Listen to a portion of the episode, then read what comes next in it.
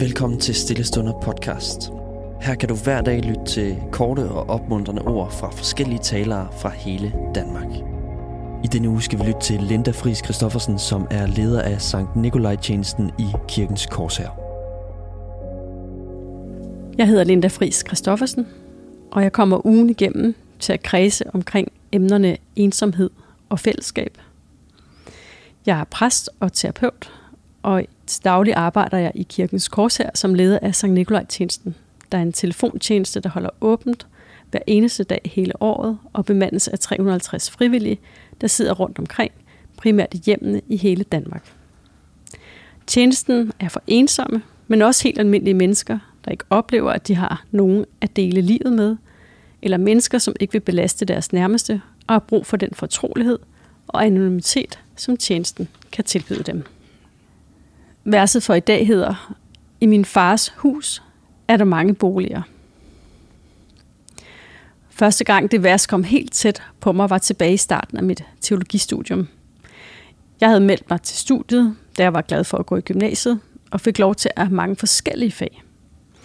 Men at anse mig selv for at være kristen overgik langt den virkelighed, der var min på det tidspunkt. Uh, nej tak. Jeg var interesseret i kristendom som et kulturelt fænomen. Men langsomt blev jeg mere åben over for, at jeg måske alligevel var god nok til at anse mig selv for kristen på sådan på indersiden. Da jeg startede mit studie, kendte jeg ikke et eneste andet menneske på teologi. Og for at komme ud af den ufrivillige isolation, bestemte jeg mig for at starte i en bibellæsegruppe, inspireret af det franske klosterfællesskab Tessé. Til mit held bestod den gruppe af vidt forskellige unge, der tilhørte kirkesamfund, som jeg ikke havde det mindste begreb om. En var katolik, en anden baptist, en metodist. Jævnligt var der også nogen fra Indre Mission eller Luthersk Mission forbi, eller endda Pinsekirken. Og så selvfølgelig en hel del folkekirkelige.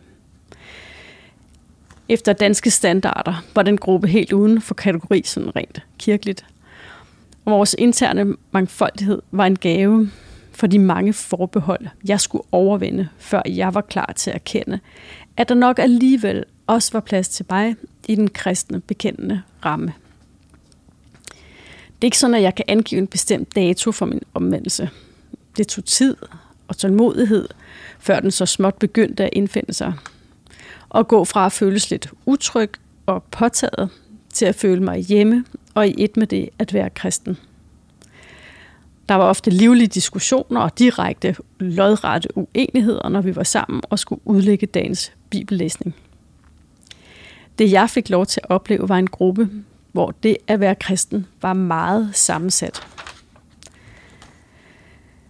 Det gjorde mig rigtig godt at blive opmærksom på, at uanset hvor uenige de andre i gruppen var, så var der ingen af dem, der var i tvivl om, at deres dybeste ståsted hørte hjemme i den kristne tro.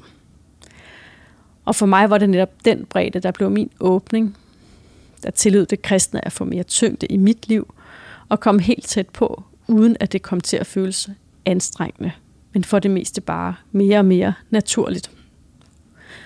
Uden at jeg sådan rigtig selv var opmærksom på det skifte. Den dag i dag er jeg stadig lige taknemmelig over, at jeg fik sådan en sammensat introduktion til kristendommen. Og da jeg nogle år senere tog på min første rejse til TC, blev det helt tydeligt for mig, at jeg ikke længere begrænsede mig til kun at være en betragter. En, der bare var med på en lytter. Men af mit møde med alle de andre unge fra hele Europa, der vedvarende rejser til TC, nu skete med fortrolighed. Jeg kørte med KFUMK derned i bus, og det kan man stadigvæk omkring påske, og nogle gange også efterårsferien. Og også selvom man ikke er aktiv der. Det er et åbent fællesskab, der tager form, så snart man har sat sig op i bussen og er på vej til Frankrig.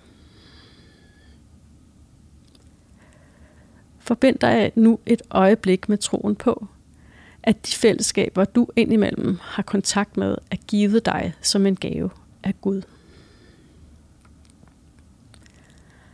Forbind dig med, at en af de største opgaver her i livet er troen på, at hvert menneske, du har kontakt med, er præcis lige så elsket af Gud, som du selv er.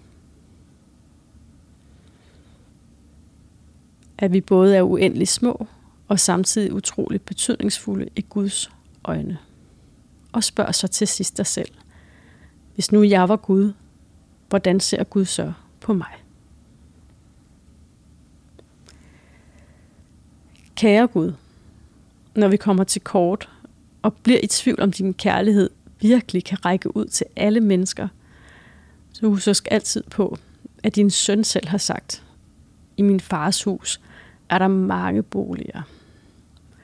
Husk os på, at det ikke er os, der er sat til at være hinandens vogtere og dommere, men at vi hver især er sendt af dig med budskabet om, at der ikke findes det sted på jorden, hvor din kærlighed ikke på forunderligste vis kan vise sig for den fortvivlede og afmægtige. Amen. Tusind tak, fordi du lyttede med.